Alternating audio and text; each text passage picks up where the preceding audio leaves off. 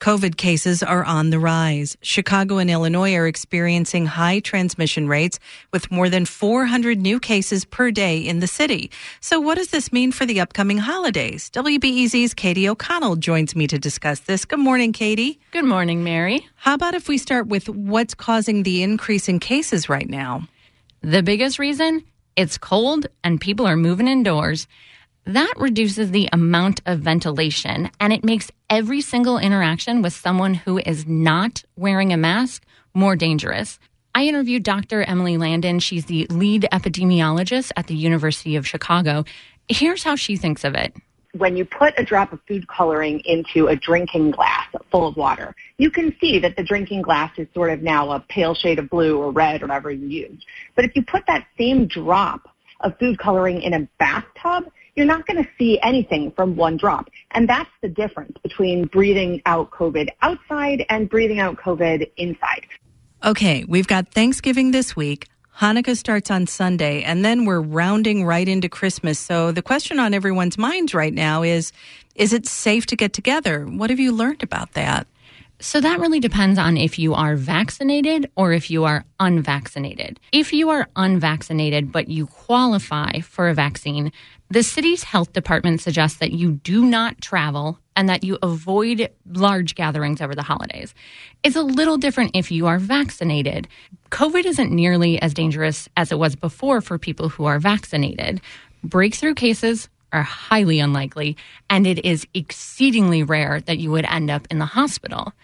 So really the concern now is for children under five who do not qualify for a vaccine, or the elderly and the immunocompromised, because vaccines don't work as well for them. And Katie, are there some steps that people could take to keep these groups that are more vulnerable safer?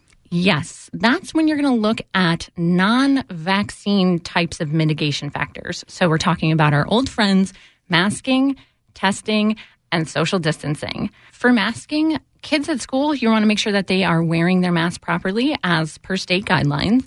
Um, and then when you're around family members who fall into those categories, you might want to wear a mask around them as well. The at-home tests are perfect for day-of testing. Then you should even consider limiting social interactions before the holidays, and something as simple as a kids' table can help with social distancing.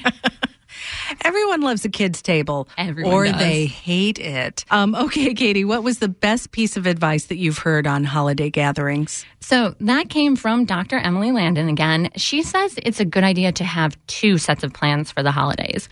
So you have plan A. That is the plan that includes most of the things that are on your wish list, most of the people you want to see, events you want to go to.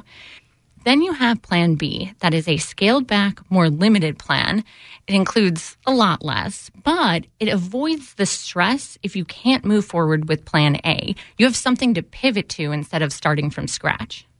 And one more question. Are health officials expecting cases to keep rising after Thanksgiving? Unfortunately, they couldn't quite give me an answer on that. They said, you know, we don't have a crystal ball, and it's a little different this year because we have vaccines that we did not have last year. So really what's going to happen here is that masking and testing are going to be key as we come out of the holidays. Okay, that's W B E Z's Katie O'Connell. Thank you, and wishing everyone a very happy and safe holiday season. This is W B E Z.